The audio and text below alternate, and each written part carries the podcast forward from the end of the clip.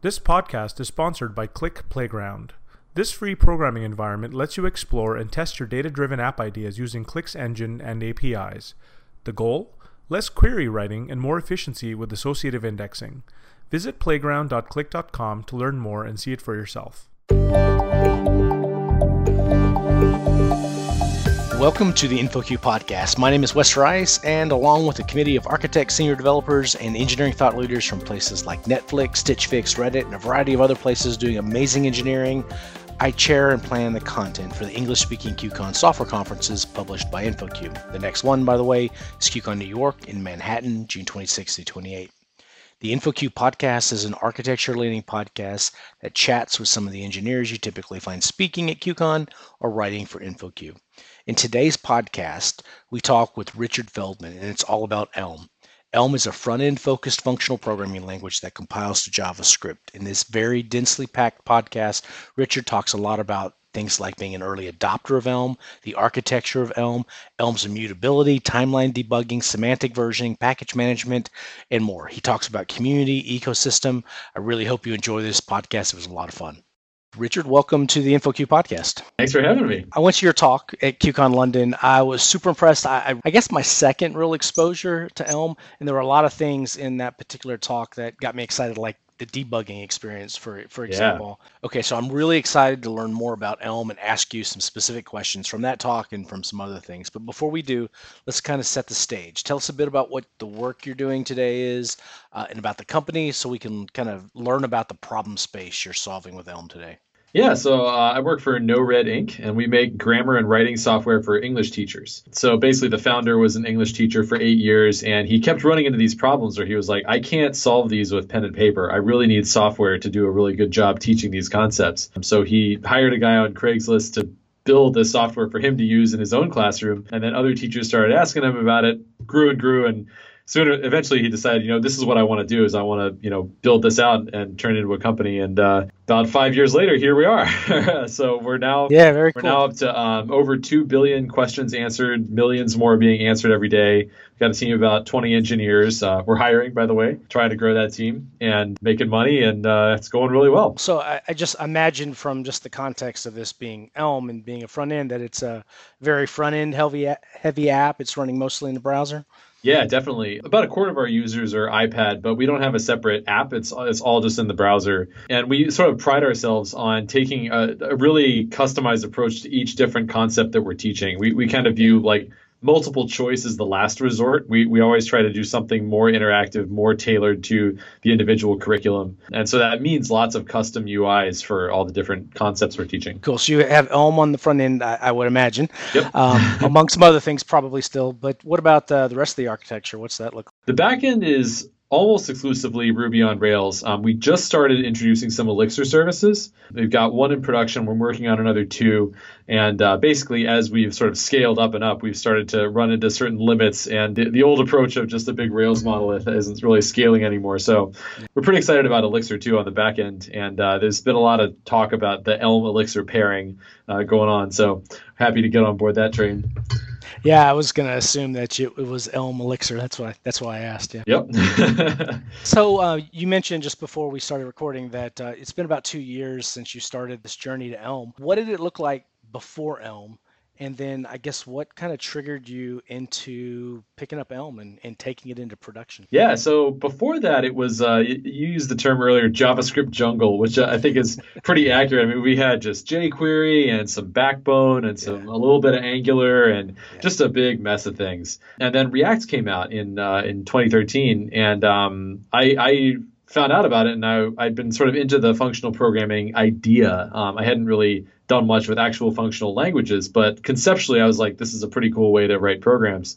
And I heard about React, and I was like, oh wow, this sounds really great.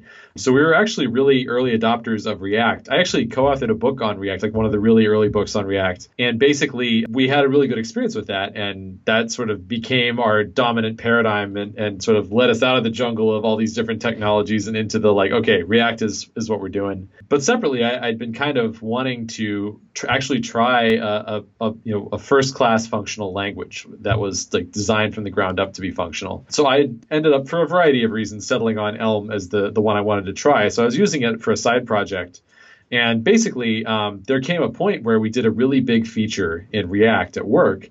And at the end of that feature, I was like, wow, this would have gone so much better if I had used Elm with it that I actually think, based on my experiences with Elm, it was kind of a mistake not to try doing it in Elm, and I regretted that. And I said, you know, I kind of I knew better. I knew that you know this this technology was there and that it was good, but I I didn't use it because it was kind of a new thing. I didn't really want to take a risk on it, and I thought, okay, well, you know, fool me twice, shame on me. I'm, I'm not going to do that. Next time, I'm just gonna I'm just gonna try introducing it and and see what happens. So we just um, tried it out on a really small feature and it worked. It, it, went well. And so we did a little bit more, a little bit more. And then before we knew it, that became our new dominant paradigm. It was like, yeah, this is what we want to do. And yeah. that's what it's been ever since. You used a phrase in the talk or a comment in the talk where you said we could have taught everybody to use Elm and still delivered it faster than than we had with React. That kind of stood out to me as, yeah. a, as a really telling statement. Yeah, for sure. And and I mean, a, a, lot of that had to do with the the feedback loop, where you know this was a project where we needed to do a lot of heavy revision. Like we we would try out a design, we took it out to a classroom, tried it out, and it just didn't work.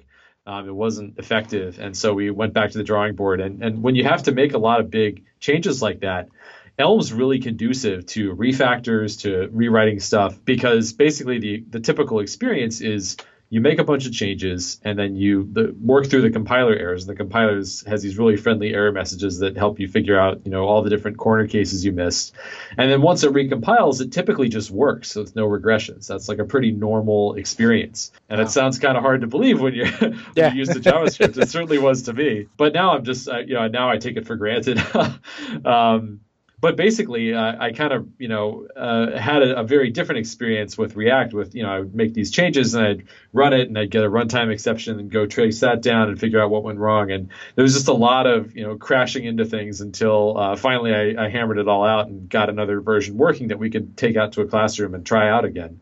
And we had to go through several of these iterations. And yeah, by the end of it, I was like, this took so much time to revise that even counting the, the amount of time it would have taken to introduce Elm to ramp people up on it, like by the end of the project, it would have ended up being a net time savings and the results would have been more maintainable. Yeah. So that was how I knew it was a mistake not to use Elm. Wow, that, that's crazy. So tell me something. How did you sell that to um, your leadership? to be able to introduce Elm. I mean, this was two years ago. I, I just right. Uh, I'm, maybe I'm late adopter to it, but I just found out about Elm last year sometime. So two years ago, that had to be even more of a challenge to try to sell it to your leadership. So you know, the interesting thing is, it's it really comes down to risk, and yeah. the key for us was just you know we we talked about it and we were kind of like, okay, so this is a, a new technology. You know, it's it's not mainstream. The key was just saying, well, look, we're just going to do it on a really small project, right? Like this is just going to be one part of one page. If it doesn't go well, we can always back out. And if it does go well, then we can say, okay, well, then we'll just do a little bit more and see where that takes us. So it's you know a, a big difference doing it on a small piece of one page versus saying our next project is going to be an L, yeah, right? Yeah. Then you're, you're really betting the farm on it, and that's a big risk. And so if you can minimize the risk of introducing it, then it's not such a hard sell. It's not saying like, you know, we're not committing to this. This is not a commitment. This is an experiment. We're just going to try it out and see where it takes us. And so this incremental adoption strategy is by far what I hear as being the most common way that other people adopt Elm. I mean, we, we didn't, nobody told us to do that. We just happened to do it that way. And thankfully it worked out. That was what we did with React too. So we, we kind of had a little bit of experience with that approach. But basically, uh, it, it, it seems to be a pattern where when I talk to people who ha- are using Elm production today, that's by far the most common way that they got there was just starting with something low risk. Makes total sense. Sounds like a lot like Lean, Lean UX, to be able to start with something small, test it out, minimize the risk, and then kind of iterate. if it doesn't work, you cut your risk and then iterate from there. Yeah, absolutely. Exactly. What's a what is a um, a really good use case to start with that someone who may be coming from the React community or from from the Angular community for our Ember community for that for that rec? What's like a really good use case that that can uh, show maybe the power of Elm for someone to start off with? I'd say anything that you're sort of afraid to maintain. And now that's a, that is a bit of a double-edged sword, right? Because on the one hand, if you're afraid to maintain it, then maybe you're afraid to change it to something else. Um, but I would say uh, if if the reason you're afraid to maintain it is that it's changing often, like you you often ha- find yourself having to go in and tweak the business logic, something like that, rewriting that chunk of the code in Elm, uh, and and you know, of course, using uh, Elm has JavaScript interop, so that would be the way that you incrementally introduce something is put it in there, and then have JavaScript talk to it, sort of Elm as a service, and then um, once you've got that in there, then uh, you can just sort of use that as a as a way to get an experience with what happens when I need to maintain this chunk of the code base now. And my expectation would be that you'd find, oh yeah, this actually isn't scary anymore. Um, we recently had one of our newest team members, and she's been working here. I want to say two months maybe. And she just, like earlier this week, she made a series of refactors that touched something like 115 files. And she just made a pull request and she's like, wow, I'm just not at all afraid that this is going to break anything because it all compiles and like I, I, you know, the, again, the experience is just like typically if it compiles, it just works again. And like we have a QA guy, so we're not, you know, just gonna like sh- shoot it straight into production, of course. Um, sure. But you know, just that level of confidence is just a real game changer when it comes to developer productivity. Yeah, I was going to ask you, uh, and I think you just answered it by saying that, but what the ramp up period was. I, I'm imagining when you typically hire people, and I, I know this for a fact because you're talk, but you're not hiring people that have the, this tons amount of Elm experience. You're right. you're hiring them that maybe from the JavaScript community or so, and then bringing them into Elm. And so the ramp up period within two months, you've got someone who's refactoring across the entire code base pretty confidently. That's something that sounds like a pretty good uh, ROI there. yeah, I mean, so we um we don't expect any Elm experience on day one. Like we that's just not even part of our job requirements. And yeah, so we have people writing Elm in their first week. I mean, usually not making such a big invasive change to the code base, but honestly, that's less about Elm and more just about I mean, how many companies hire somebody and then on their first week they're like make a huge refactor you know you just don't know the code base well enough yet. But i will say that um, you know it's been surprisingly easy to get people ramped up on elm. And the key for us has just been pair programming. It's you know sort of uh, saying okay we're going to get you up to speed by just pairing with someone and they'll just explain concepts as you go. And you can you can build up a lot of good intuitions from that. And then once you do get on your own the compiler helps you out a lot like if there's something that you know once you've got sort of the basics down and you know you don't know about this edge case you don't know about this technique in a lot of cases you can just be like well there's sort of a, a a guardrail around you know what can go wrong because the compiler is going to help me out. Like if i try to do something crazy the compiler is going to give me an error and then it'll usually explain to me you know here's why this is a problem. Here's where you can go for more information on it. And so it, that gives beginners a way to sort of build stuff be productive ship stuff get stuff done. You know maybe in a pull request somebody says oh actually you didn't know about this other way you could have done this. Here's a cleaner way to do that but the risk that they're going to actually break something or cause a problem is way, way lower than what it is in JavaScript or TypeScript for that matter. Yeah, that makes sense. Okay, so let's back up for a second. So we, we kind of just jumped right in, but let's start off with what is Elm? Because you know when I when I think of Elm, I think of it as a transcompiler, and I don't think that's accurate. So what is Elm?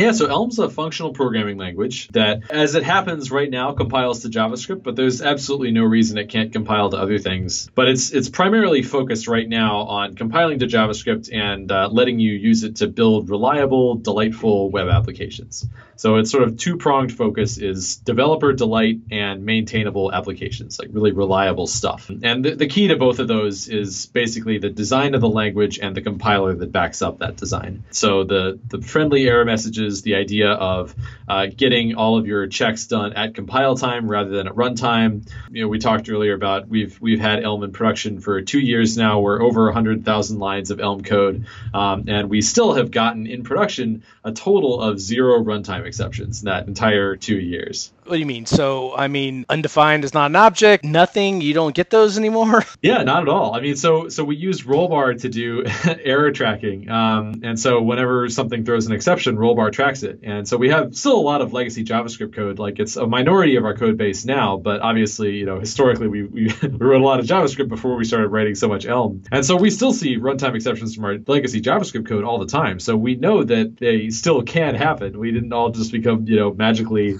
amazing programmers. Yeah. Um, and it's also not that Elm's design encourages swallowing errors. It's actually the opposite, where Elm's design really encourages handling errors. And so the key is basically that Elm's design is such that the compiler can catch all of these things for you at compile time. This is like an overt goal of the language to, to be really explicit about here are all your edge cases. Don't leave anything up to just, oh, well, we'll figure it out. And if it turns out something's wrong, we'll just crash. That's always considered, you know, not the right thing to do. And because the whole language, like all the primitives are built around this concept, other programs, you know, or libraries that are built on this sort of solid foundation also inherit that same characteristic sort of by default. And a, a really good example of this is null. So you have, you know, in Java you have null pointer exceptions. In JavaScript you have undefined is not a function, or you know, uh, null equivalents of that. Yeah. In Ruby you have nil. Elm doesn't have any of those. It doesn't have a concept of null. So I, I, said this in the talk, like uh, Sir Tony Hoare has this great quote. You know, uh,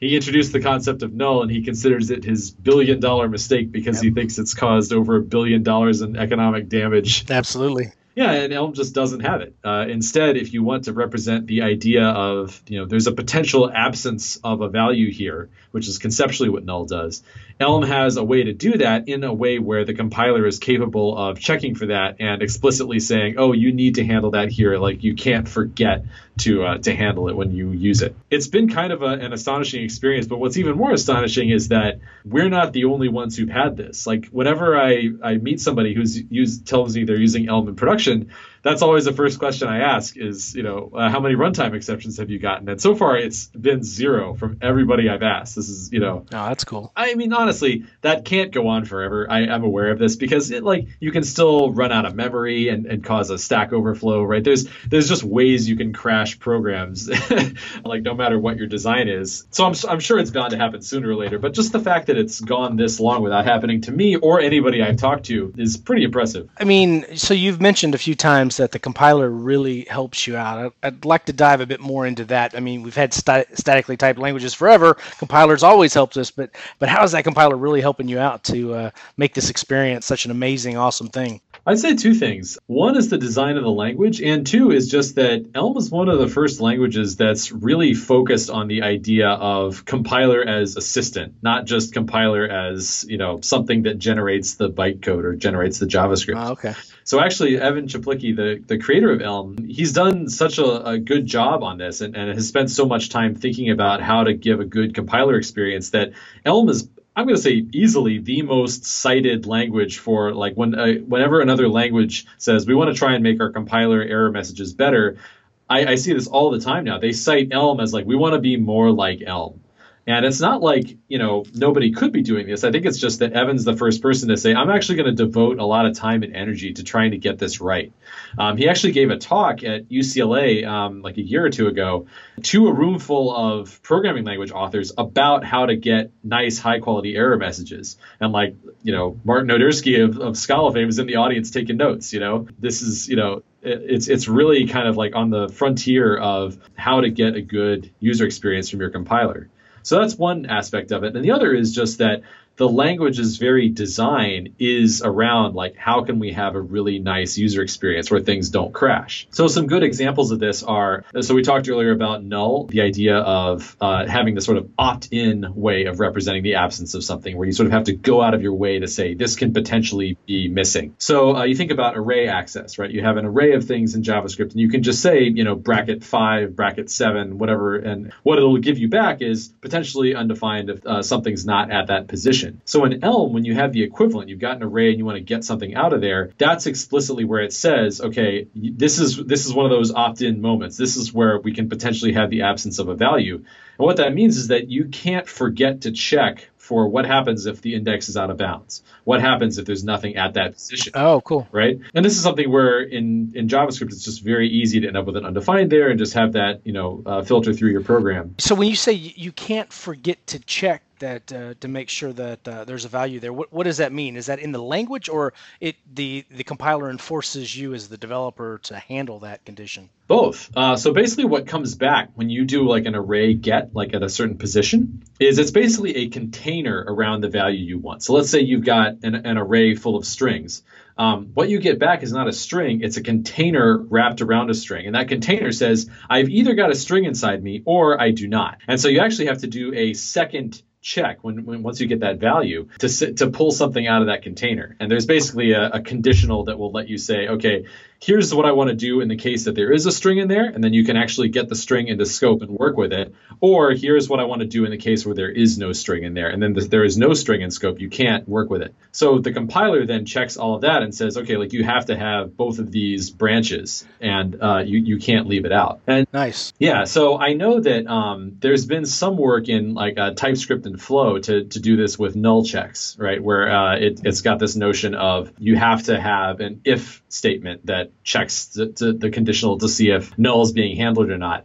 But an important difference is that with Elm, that's actually baked into not only the language, but also all of the libraries and all of the APIs, you know, across the board. It's not just for null, it's for basically everything. So all of these corner cases where something might be missing or something might be one of two different options or one of three different options and they all work a little bit differently, this notion of you can't forget to handle it is just pervasive across the language. It's not special case to null. It's just everything works that way. And so that's how you can get from, you know, things are better to things just don't crash. That's pretty awesome. I, I want to take a second to kind of go up a little bit higher level and talk a bit about the architecture sure. of Elm itself and how it how it all works. So I'm going to test your ability to describe things without a whiteboard. no problem. Um, so uh, how how does Elm work? How does this all get packaged up. Well, well, first off, what do I need in my environment before you go into it? Do, do I need to go set up, you know, Grunt and Gulp, and, and, do I need npm? Do I do I need to set up, you know, 15 other JavaScript packages to get started? what do I need? And then once I have all that, um, kind of tell walk me through what it looks like to compile a program. How does all that work? Yeah, sure. Um, so if you want to get Elm, the easiest way is just do npm install dash g Elm and then that'll just install everything for you. So Elm is very self-contained if you want it to be. Uh, so the compiler is just called Elm make, and you just say Elm make. You give it the name of your main file, and then uh, it'll just spit out the the compiled JavaScript. Actually, if you want, it'll even give you an HTML file that that imports that JavaScript, so you can just yeah, have it all right there that's not quite what people use for production. Typically, when people are using it in production, they in practice are still doing some amount of JavaScript interop, uh, which means that they end up wanting to use stuff like Webpack or, or Grunt or Gulp um, to manage the JS side of that. So if you're doing a pure Elm project and it's got no JavaScript dependencies that you care about and you don't need any of that stuff, you can really just get by with just Elm make just the whole way through. But like I said, in practice, people tend to want to access, you know, the JavaScript library ecosystem is much bigger than the Elm library ecosystem. So people end up wanting to do that in practice. But if you're just trying to get started, yeah, you don't need any of that. You can just start with you know npm install dash g elm and then go from there um, without installing anything else. Yeah. As far as how Elm programs are put together, the basic interaction paradigm centers around three sort of central concepts, which is model, update, and view. So at your basic level, you have your model, and your model represents your entire application state. It's immutable. It's just one immutable value, and it represents everything that's going on in your application. And I really do mean everything. This is uh, sort of distinct from you know React or Redux or Flux or uh, Angular Ember, where you have sort of your, your application state is distributed amongst lots of different places. You have, you know, maybe Flux stores or you have um, stateful components. Yeah. So Elm does not have a component system on purpose. There's no way to store state anywhere other than the model. And this has some really interesting implications, in particular for debugging. But basically, you take that model, this immutable value that represents your entire app state, and uh, the Elm runtime, which is sort of the, the JavaScript that gets generated to, to make all the, the engine run, will just take that model and pass it to a view function that you define.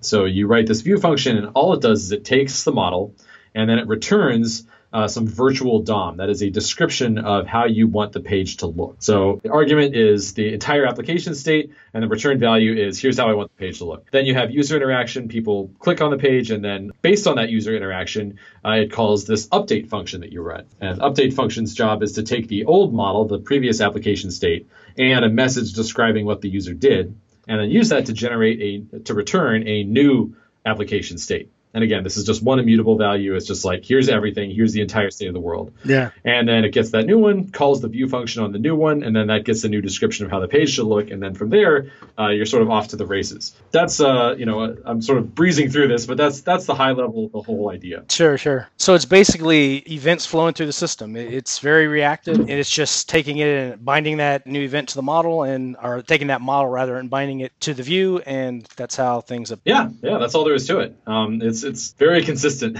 Yeah, nice. So a couple questions come. Uh, yeah, that's all there is to it. Um, so a couple things come to mind. Um, so so you have this Elm code and it gets compiled to this runtime. What's that size look like? Is that is that pretty heavy? Yeah, it's a great question. Um, I would say it's currently pretty medium and it's about to get pretty light. So right now, it's if you do TodoMVC, um, like Elm TodoMVC, it's smaller than React TodoMVC after like minification and gzip. That's even though it's including basically immutability library, like persistent data structures are built in, and also state management is built in. So in practice. Yeah you know, React TodoMVC doesn't have state management like Redux or Flux, and it also doesn't have an immutability library built in. But most people who are using it in production tend to want one or both of those as they scale and get bigger. That's actually going to change in the next release of Elm. It's, most likely, uh, I mean, you know, the release isn't out yet, so obviously anything's still subject to change. But that's been actually a big focus right now is on asset management and on things like dead code elimination. So the, the idea of here are these functions, you know, like the HTML library has helper functions for, you know, button, form, input, all these different things. But in practice, you don't end up using every single one of those.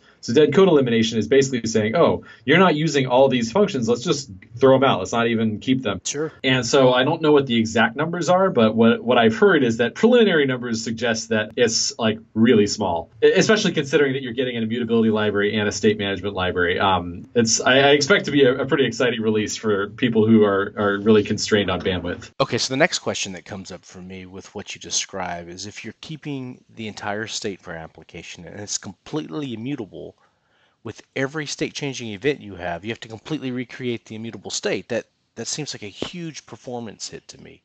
What's the performance like using Elm? Yeah, so the key there is that um, these are uh, using Elm's built-in persistent data structures. So they're actually, you know, you're not cloning the entire thing every time. It's just, you know, syntactically you're expressing it as like, here, build this whole new thing from scratch. But actually, under the hood, what it's doing is it's just, you know, it's doing lots of node sharing, and it's like only actually changing the stuff that needs to change. Okay. Performance-wise, Elm actually benchmarks better than React, Angular, and uh, Ember.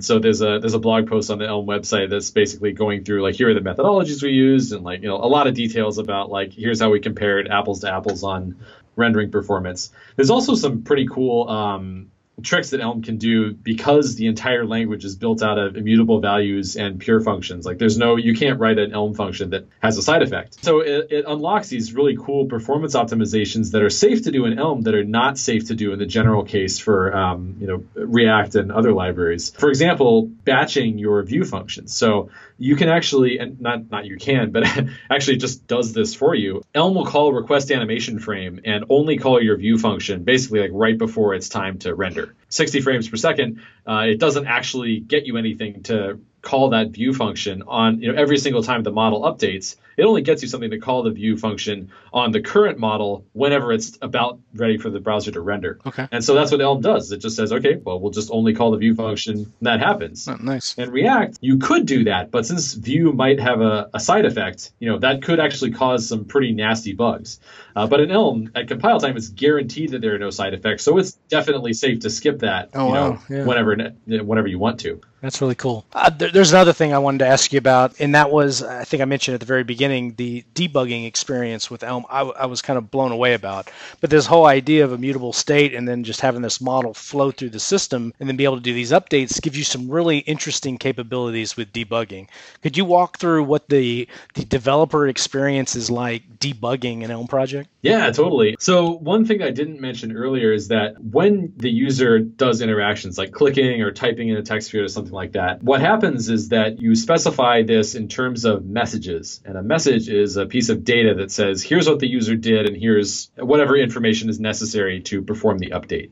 So let's say you click on a button, it might just be, hey, the user clicked on the submit button. If the user's typing, it might say, hey, the user typed in this text field, and by the way, here's what they typed. And so since your update function is written in terms of these messages, what the debugger can do is it can actually just display, and it does display, just a list of all the messages that are flowing through your system. And you can just step back in, in time and time travel and say, okay, when this message came in, where what was the state of the world? How about when this one came in? How about when this one came in? And you can look at that, and also you can look at the model, which again is your entire application state. So you can just kind of expand out the tree and just look at, okay, what were all the values in my system at that point? It's like you have a watch on everything. And again, you can you can approximate this thing by you know like Redux, which is actually based on the Elm architecture. It was uh, Dan Abramov was uh, looking for a way to implement time travel debugging for a uh, a conference talk that he had submitted, and he was looking around. He's like, "This is really hard to do in React," and he and he found Elm and was like, "Oh, they're doing it. How are they doing it?" And so he sort of based Redux on that. But there is this uh, really important difference between having it on an opt-in basis versus having everything built around it,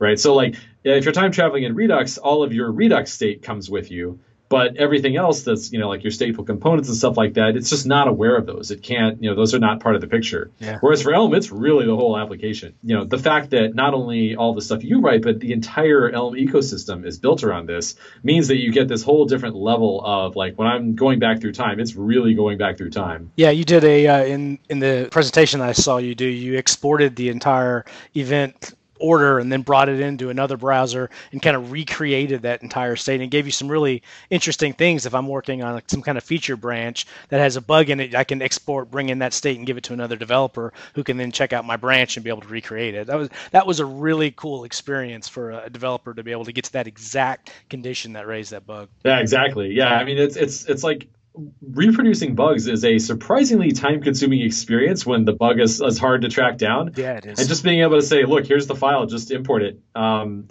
yeah, definitely a night and day difference. So I'm going to throw you for a loop a little bit here, maybe throw you for a loop. But what, um, so so where are the sticky parts of Elm? If I, it sounds like a great story, and it sounds like you know it's going to be an amazing experience for me to bring it into my project but where's the but there's got to be something in there that's the the sticky parts the tricky parts the parts that i need to overcome and, and learn about. What are those with elm? I'd say a couple things. Um, so the biggest one is that basically elm's approach is to say okay we're going to make a really clear bright line distinction between elm land and javascript land. And so Elm is saying like, okay, we have these primitives and we're building on top of these primitives and that lets us enforce these guarantees that give us this really good experience. The trouble is, Elm doesn't have a complete wrapper around like every single thing you can do in the browser that's like done in this nice way yet. So that means that you end up doing JavaScript interop for some, you know, maybe surprising things. So there's, you know, the part of your application that's written in Elm, and then sometimes you'll come across something where you're like, where's the Elm library for this? Oh, it doesn't exist yet. And actually, not only does it not exist yet, but this is just not something you can express in Elm at this point. So I know in particular some people who've been doing things around content editable, like people who are making WYSIWYG editors, like text editors and stuff like that. That tends to be some pretty DOM mutation heavy stuff. Right. And at this point, Elm just doesn't have a lot of libraries, you know, a, a lot of support for like really digging into the DOM and, and doing like manual manipulation. And so when you get to that point, you know, you just end up going straight to JavaScript interop. And, you know, obviously that's not as good of an experience as, you know, when you're building a more general purpose application, you can kind of stick more to just, you know, Elm for 95, 100% of the thing. You said a second one, but I want to ask you a quick question about that. Yeah, sure. And let you come back to the second one. So, what does that JavaScript interop look like? I mean, you're in your Elm application. How are you wiring in? Uh, you know, I think you used a calendar example for, for example, in, in your talk. How do you wire in that uh,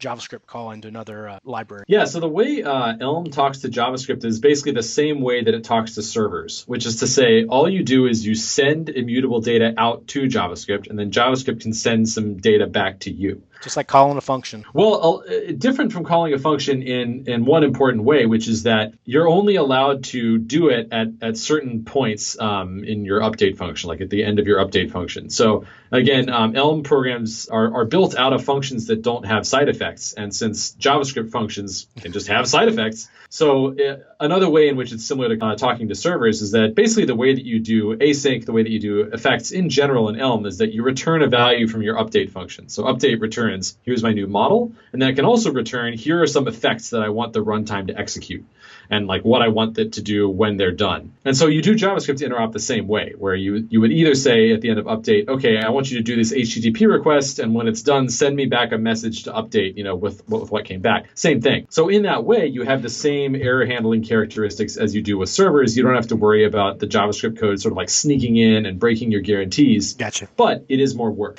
So you said one of the second way that you thought that um, Elm there, there, there could be a tricky point with Elm. And so uh, that would basically be the the server side story.